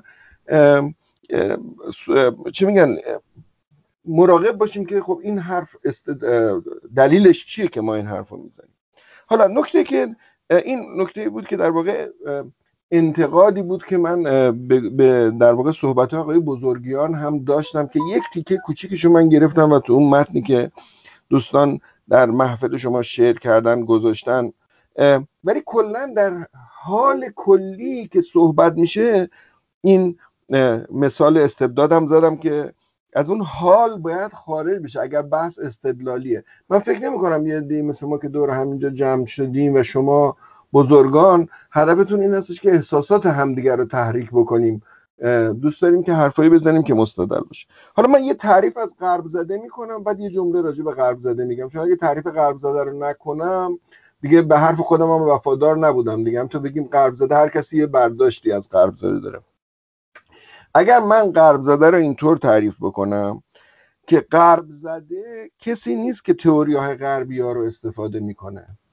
غرب زده کسی نیست که تئوری نیوتن رو استفاده می‌کنه و غرب زده کسی نیست که تئوری چامسکی رو استفاده می‌کنه در علوم انسانی یا در علوم فیزیک. غرب زده کسی است که بدون اینکه در شرایط غرب باشه خودش رو غربی فرض می‌کنه. یعنی غرب زده به عنوان مثال این اگر که برگردیم به تعریف های قدیمی تر زمان جلال احمد و دکتر شریعتی اینها غرب زده.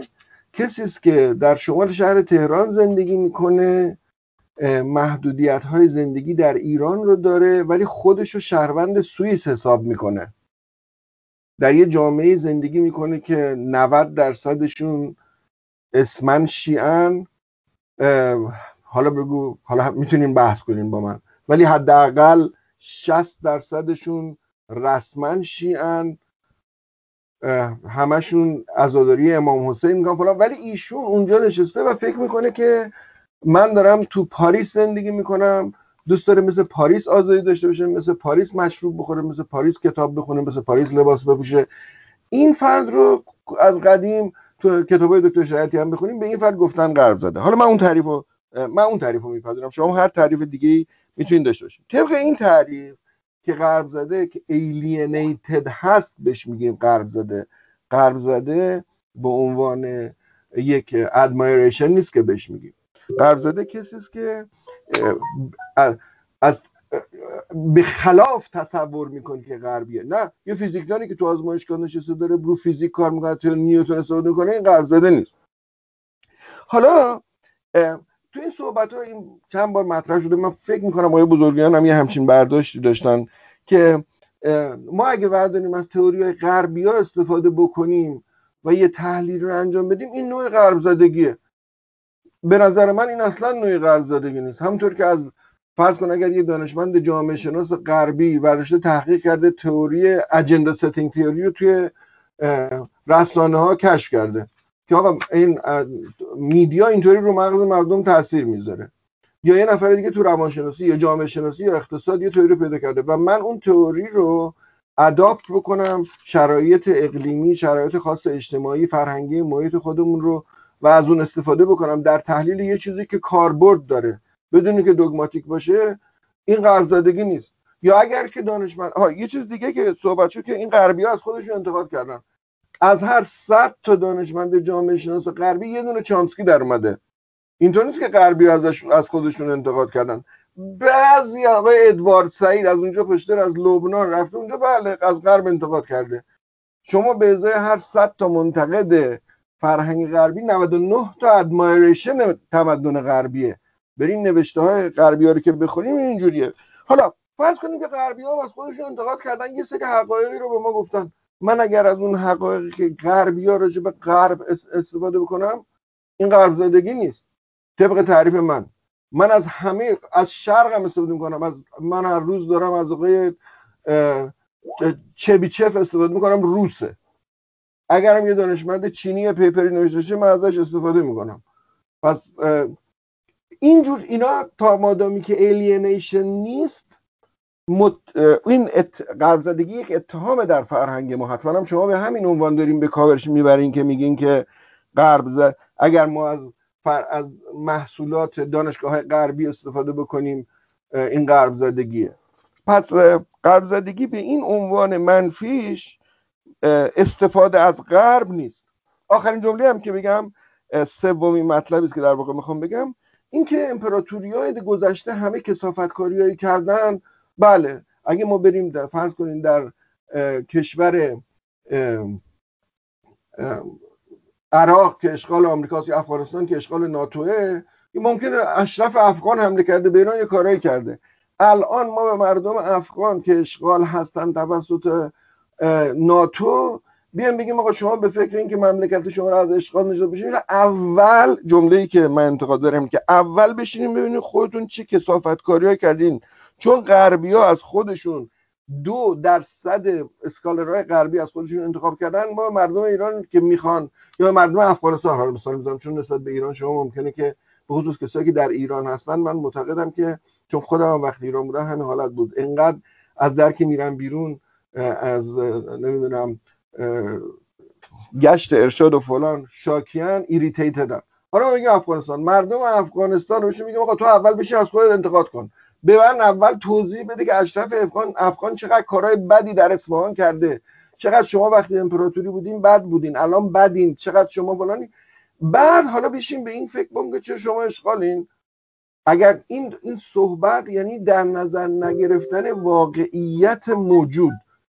اگر که ما داشتیم مثلا بین رابطه افغانستان با پاکستان حرف می‌زدیم دو تا کشور برابر و یه فرض scholar افغانی می‌خواست با scholar پاکستانی راجع به فرهنگشون صحبت بکنه. بله می‌تونیم میگم اول از خودت انتقاد کن بعد از دیگری. یه جای جنگ دارن می‌کشن هم دیگر و فلان. اون یکی اومده قرارداد با ما بسته زده زیر قرارش. تمام کشورهای غربی و شرقی دارن از ایران حمایت می‌کنن. بر علیه یه نفر ما بگیم نه شما اول از خودت انتقاد بکن. همه بدی های خودتو بگو از خودت خجالت بکش کسافتکاری های کردی رو لیست کن. بعد اون وقت بیا حالا بشین بگو که تو این رابطه چجوری ما می‌تونیم یک position و یک character دفاعی از خودمون بگیریم. از اینکه من با اینکه دیر اومدن وقت بدیم خیلی تشکر می‌کنم. زنده نجات ممنون. ما یک ساعت و نیم پر شده ولی معمولا یه رو تمدید می‌کنیم. حالا اگر کسی صحبتی نداره خانم نوروزی نوبت شماست. تو کسی صحبتی نداره اجازه بدید رضا یک صحبت نکته ای می‌خواست بگه بعد ما دیگه صحبت پایانی رو شما بسپاریم خانم نوروزی اگر هم نه الان می‌خواین صحبت کنین الان می‌تونید صحبت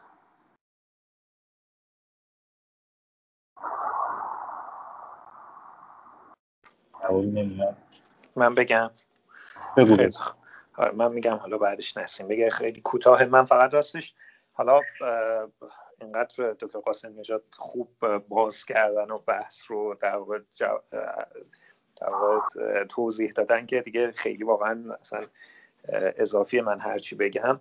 ولی حقیقتش می‌خواستم صرفا درباره حرفای آقای بزرگیان بگم که من راستش ناامید شدم از اینکه خب من شناختی که از آقای بزرگیان داشتم اولین بار ایشون رو تو یکی از جلسات در علم و صنعت دعوتشون کرده بودن. دوستان راجع آقای منتظری و در واقع ایشون رو به عنوان یک کسی که از جریان آقای منتظری میاد و در واقع جز همراهان جنبش سبز بوده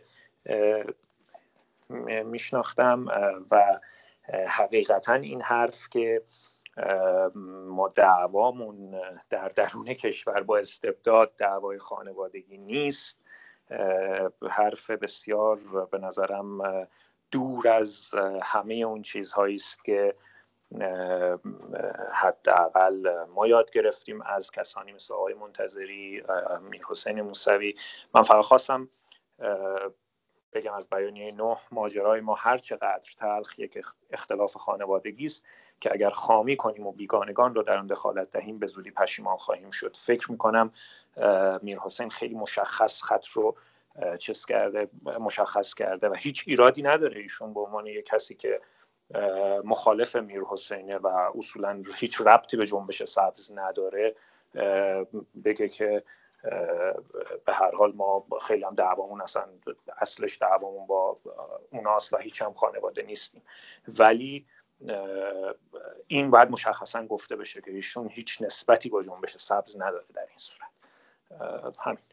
و من نسیم بگو شما حرفی که می‌خواستی خب من چون می‌خوام زمان آخر رو بسپاریم به آره من یه نکته خودم بگم خودم ذهن خودم این قلب فشار داده بودم.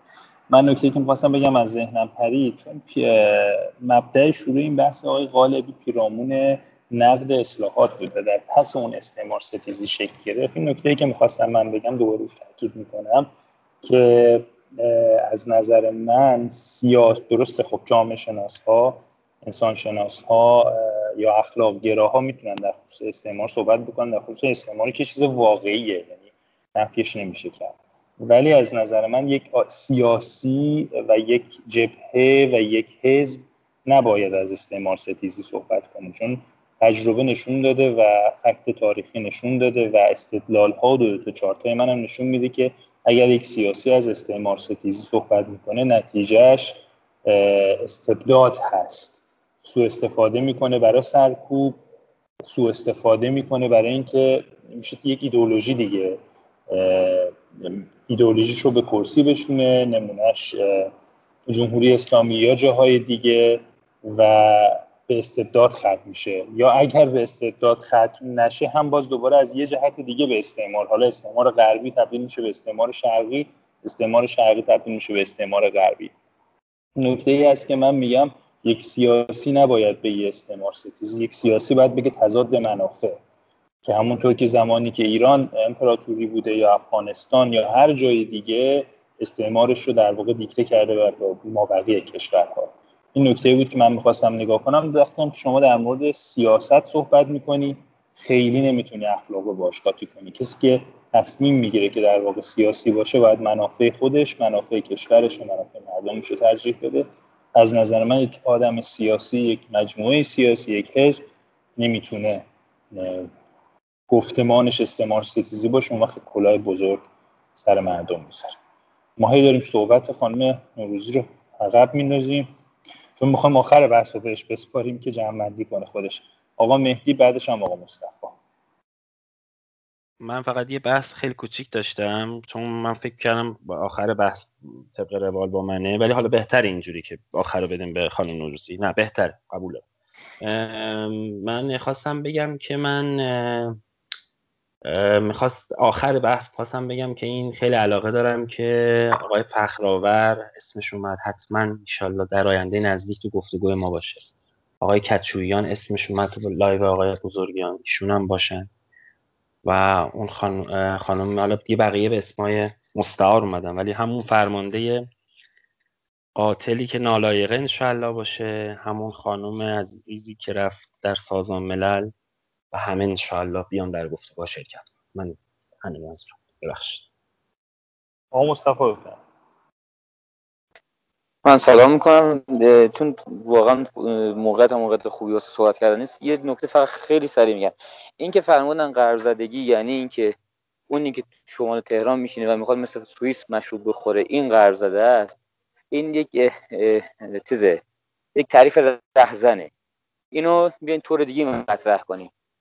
اون بهایی که در ایران زندگی می‌کنه و می‌خواد شیوه زندگی خودش رو داشته باشه در جامعه که به قول دوستون 60 درصدشون شیعه رسمی هستن و 90 درصدشون شیعه اسمی هستن پس به این با این استدلال اون هم قرض زده است و نمی‌تونه داشته باشه نمی‌تونین شیوه زندگی خودش داشته اینجا میشه چیزه؟ اینجا میشه له کردن خورده فرهنگ ها له کردن اقلیت ها له کردن اون میشه استبداد اکثریت. لذا این این خیلی رهزنیه. و این اصلا تعریف قرض زدگی من با این استدلال با این چیز اصلا نمی‌تونم اینطوری اینو به عنوان قرض زده قبول کنم. یک یک نوع تعریف جمهوری اسلامی واری بود. یعنی تعریف اقتدار گرایانه جمهوری اسلامی واری بود که این اینو چیزو چیز بدونیم. یعنی اینو بدونیم اینو قرض زدگی تعریف کنیم. نکته بعد همین بود. حالا در مورد استعمارم که خب خیلی صحبت دارم که متأسفانه چون فرصتش رو نداشتم و موقعش نداشتم نمی‌تونم صحبت کنم. ممنونم از دوستان. خب. کسی دیگه دوستان نمی‌خواد صحبت کنه؟ آیه شهری نوشته کبکی هم هست من دوست دارم راجع به تعریف قرض زدگی بگم. خب. آیه قاسم شما این یا بله من می‌خوام فقط بگم که من ارائه که بله من یه تعریفی ارائه کردم که برمیگرده به خیلی قبل از انقلاب برمیگرده به زمان جلال آل احمد برمیگرده به تمام کسایی که قبل از انقلاب قرض زدگی رو تعریف کردن و برمیگرده به تعریف قرضزدگی مستقل از اینکه شما اگر که یک زرتشتی هستین یا اگر یک ارمنی ایرانی هستین و سر کریسمس مشروب می‌خورین غیر از این هستش که فکر کنین اینجا الان پاریسه و انتظار داشته باشین اون کاری که شما تو پاریس می‌کنین بکنین. انتظار داشته باشین که مثلا من چرا هر روز نمی‌تونم برم نیس سر لب دریا تاپلس بگردم. این تیکش هستش که شما با واقعیت های اتفاقا ارمنی ها در ایران زرتشتی ها و سایر اقلیت های مذهبی ما در ایران به خوبی زندگی کردن. و من حتی یادم که تا, تا وقت که من ایران بودم واسه خودشون استادیوم داشتن واسه خودشون اجازه های خاص خودشون رو داشتن. این غیر از این هستش که این فرد یه فراموش کنه که اینجا خاور میانه است. اگه فردا یه دونه تاپلس بیچ تو در مازندران ایجاد بشه لازم نیستش که حزب الله ایران کاری بکنه. از داعش میان اونجا به هم میریزن. ایران کل حکومت شیعه مردم شیعه متهم میشن به زندیق بودن که اوردی هستن. ما در این کشور همسایش عراق همسایش پاکستانه. با به اون فردی ما میگیم قرب زده که یادش میره که اینجا همسایش کیه و تو چه منطقه داره زندگی می‌کنه. فکر می‌کنه که اینجا پاریسه. و حالا من ممکن این تعریفی که من کردم اشتباه باشه خیلی خوشم میاد. ولی هر کس من این دوباره برمیگردم به اول حرفم. من دوست دارم هر کسی که می‌خواد راجع به غرب زدگی راجع به استعمار حرف بزنه خب اول تعریفش رو بگه ببینیم اون تعریف بهتر رو بفهمیم و جمله طرف رو اصلا بفهمیم. الان حتی تعریف من غلط باشه شما حرف منو فهمیدید. چون گفتم طبق این تعریف دارم این حرف رو می‌زنم. بازم متشکرم. ممنون. لطف کردید. خب آیه فکر می‌کنه سروش هم خواست صحبت کنم تو خانم نوروزی هستید با ما هنوز یا نه؟ ما انقدر فکرم شما رو بر تاخیر انداختیم که آره من باید برم ولی خب. می‌خوام حرفا رو بزنم. من الان به سروش داشتم تهدیدش می‌کردم خصوصی که گفتم حرف نزن بزن من حرف بزنم. یه دقیقه بذارین حرفشو بزنه شما ما ما جلسه رو اداره می‌کنیم نه شما.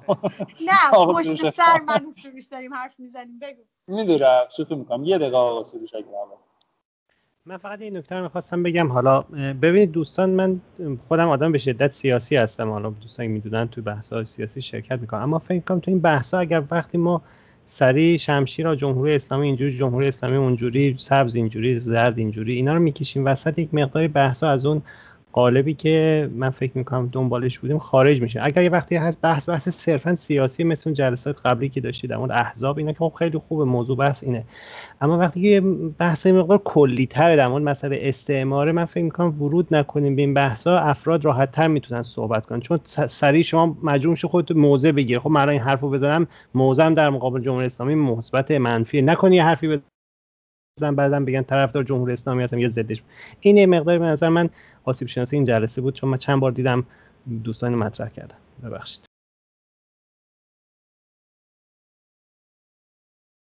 خیلی هم خوب. خانم نوروزی ما در خدمتتون هستیم. انشالله که بتونیم زیر ده دقیقه جمع صدای منو میشنوین الان؟ بله عالی. خب ببین اون مسئله که امین مطرح کرد گذشتیم از روش و من با, من با سروش سر این مسئله زیاد صحبت کردم و سروش هنوز live و کامل ندیده بود که داشتیم با هم می‌گفتیم سر این ماجرای فانون و ادوارد سعید و اینا. من به شدت اگر شما live رو ببینین می‌بینین که من بسیار بسیار از استفاده از واژگان پسا استعماری خودداری می‌کنم. یعنی شما هیچ jargon و اصطلاحی توی صحبت های من نمی‌بینین. یعنی یادتون نره این مسئله رو که به چند تا علت هست. حالا من نمی‌خوام بازش بکنم ولی یکی از علتهاش همینه که ما نمی‌خوایم از علمی استفاده بکنم که مسئله آقای قاسمی نژاد بسیار درست مطرح کرد. ما داریم یه چیزی رو یاد می‌گیریم اینجا. اینکه نخوایم استفادهش بکنیم نیست. اما نگرانی سروش نگرانی اصیلیه. میگه که و منم اینو توی لایو هم اینطوری مطرح کردم که ببین اصلا کسی نمی‌تونه گوش بده. من عجیبه برام که نقد وقتی صورت می‌گیره این مسئله رو نمی‌بینه که من هیچ کدوم از این واژگان پسا استعماری رو استفاده نکردم. یعنی حتی جغرافی های در دوردست حتی من لغت استعمار رو شاید یک بار استفاده کردم توی این ماجرا. در حدی بود که یکی به من نامه زد مسیج زد گفت ببین این ظلم نامرئی در دوردست اسمش می‌تونه باشه استعمار ظلم مرئی می‌تونه باشه استبداد. گفتم من می‌تونم استفاده کنم ولی نمی‌خوام که بحث محدود بکنم به یه سری ترمینولوژی که هم داریم هم خسته کننده است هم, هم به نظر من دست چندمه و همون افراد مثل دکتر شریعتی و جلال رحمت هم همشون از این ترمینولوژی که استفاده کردن اونا حضور داشتن در غرب درس خوندن و بعد استفاده کردن. و من خیلی سعی می‌کنم که مشخصا استفاده نکنم از این از این مسائل از این از این اصطلاحات به خاطر اون کار به خاطر اون مردم خودمون توسط مردم دیگه چه معنی پیدا می‌کنه؟ مردم خودمون توسط مردم دیگه. آها، این جمله شما گفتین دقیقا. دقیقا دیگه دقیقا. یعنی من سعی می‌کنم که نگم مردم استعمارگر. من سعی می‌کنم نگم مردم مست... استعمار شده. درسته؟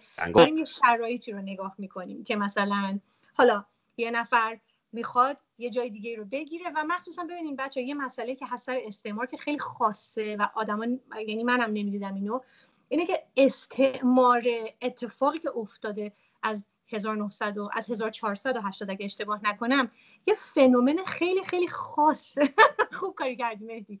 خوب کاری کردی. ببخشید. اون دفعه گفتم من صداتو نشنیدم و خیلی هم هیجان داشتم از مدل صحبتت. ببین فنومن استعماری که الان از اروپا شکل گرفته به خاطر همزمانیش با انقلاب صنعتی خیلی خیلی خاصه. یعنی یه برتری لاجیکال یه برتری ترکیب همه این مسائل هستش که ما من حالا نگاه می‌کنم حواسم پرت میشه به تکستایی که میفرستیم ولی یادتون نره این مسئله نیستش که خب ایرانم قبلا کسافت کاری کرده ایرانم فلان کرده. همه جا این کار کردیم. من چیزی که دوست داشتم ببینین ببینین من هیچ وقت لغت استعمار استفاده نکردم گفتم ظلم سیستماتیک نامرئی در دود است. ظلم همه جا هست. سروش بهش اشاره کرد. اما ظلم سیستماتیک بودن که از طریق مفاهیم از طریق expansion و توسعه جغرافیایی. از طریق علم و سواد از همه اینا هستش که میاد این ما با این پدیده مواجهیم. این مسئله قربانی خیلی مسئله خوبی بود. کاش این کسی که صحبت کرد با من یه تماسی بگیره. دوستشم بحث بیشتر ادامه بدم. در مورد حرف آقای قاسمی نژاد که کسی با گیری که صحبتی که آقای قاسمی نژاد دادن به نظر من حرف آقای قاسمی نژاد کاملا درسته. فقط من به جای استعمار زدگی یا غرب زدگی میگم سفید پوست پرستی در شناخت که ما خودمون رو سفید تصور می‌کنیم و این باعث اشتباهات بسیار زیادی میشه. این که آدم بخواد بگه خب من و حرف بسیار متقنی بود که ما جغرافیای خودمون رو نادیده می‌گیریم. ما نمی‌بینیم که تو کدوم جغرافیا هستیم. توی کنارمون افغانستان کنارمون سوریه ولی ما دوست داریم آلمانی باشیم دوست داریم فرانسوی باشیم. این نکته نکته مهمی بود که آقا بهش اشاره کرد. ربطی به اقلیت و اکثریت اصلا نداره. یعنی به نظر من اون ایراد ایراد واردی نبود. صحبت در مورد نوع شناخت ما هست که اشتباهه به خاطر اینکه ما واقعیت های جغرافیایی رو نمی‌بینیم. یه چیز دیگه که من می‌خوام بگم اینه که ببینید بچه کسایی که live رو دیدن از 11 هزار نفر live رو دیدن ولی قسمت دومش که قسمت اصلی کار بود سه هزار نفر دیدن. نمی‌دونم چرا. من اولش هم میگم اگه آخرش نبینیم درست نمیشه. من حرفم اینه اصلا استعمار مسئله نیست. و سروش که داره میگه سیاسیش نکنیم حرف درستی می‌زنه. نمی‌دونم دوست خوبی که به مسئول هستن. کاملا سوء تفاهم براشون پیش اومده از نوع دیبیت و گفتگویی که ما داشتیم با حمزه ما ربطی به قدرت طلبی نداشت. ربطی به این نبود که اصلاحات بخواد قدرت رو بگیره.